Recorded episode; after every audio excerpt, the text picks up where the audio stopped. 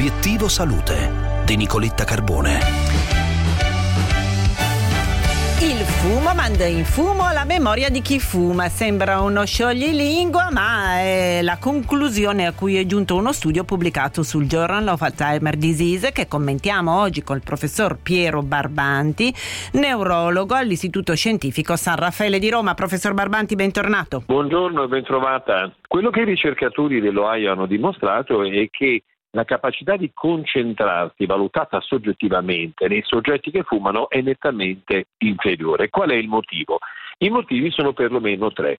Primo, il fumo è una sostanza tossica e quindi fa deragliare la produzione delle sostanze del cervello utili a memorizzare. Il secondo, l'ossigeno se lo mangia e quindi fumare vuol dire lavorare in apnea e un cervello senza ossigeno produce poche eh, sostanze e quindi ha uno scartamento ridotto.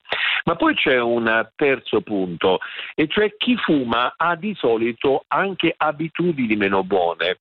Fumo, faccio tardi, prendo caffè, ho i bioritmi alterati. Raramente un soggetto fuma un paio di sigarette al giorno e quindi il fumo complessivamente inteso esercita degli effetti diretti tossici sul cervello, asfittici leva l'aria al cervello e fa parte di un sistema di comportamento che certamente al cervello non fa piacere. Professor Barbanti, ma c'è una buona notizia. Perché? Perché smettendo di fumare il cervello torna in forma. Non è mai troppo tardi, è quanto mai vero in questo caso. Quello che lo studio su 136.000 pazienti dimostra è che in realtà nella fascia d'età tra i 45 e i 60 anni, dopo una decina di anni dall'interruzione, il soggetto torna ad essere esattamente normale, come chi non ha mai fumato. Questo vuol dire due cose. Da un lato dicevamo prima non è mai troppo tardi, esortare a smettere di fumare mi permetto di dire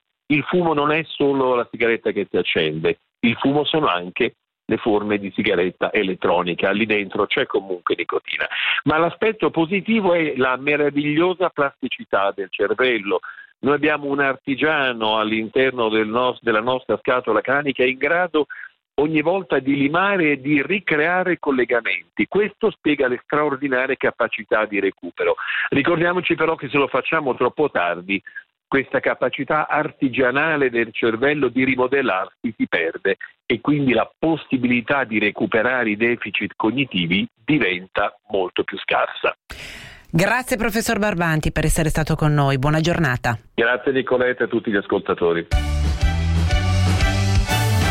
Per oggi è tutto, tra poco c'è Melog con Gianluca Nicoletti, vi auguro un buon ascolto, vi segnalo che come ogni giorno sulla pagina Facebook, sin dalla prima mattina, potete trovare le nostre video interviste. Oggi parliamo di microbiota perché può essere considerato la mappa dello stato di salute del nostro organismo, la risposta alla ricerca. Buona giornata e un saluto da Nicoletta.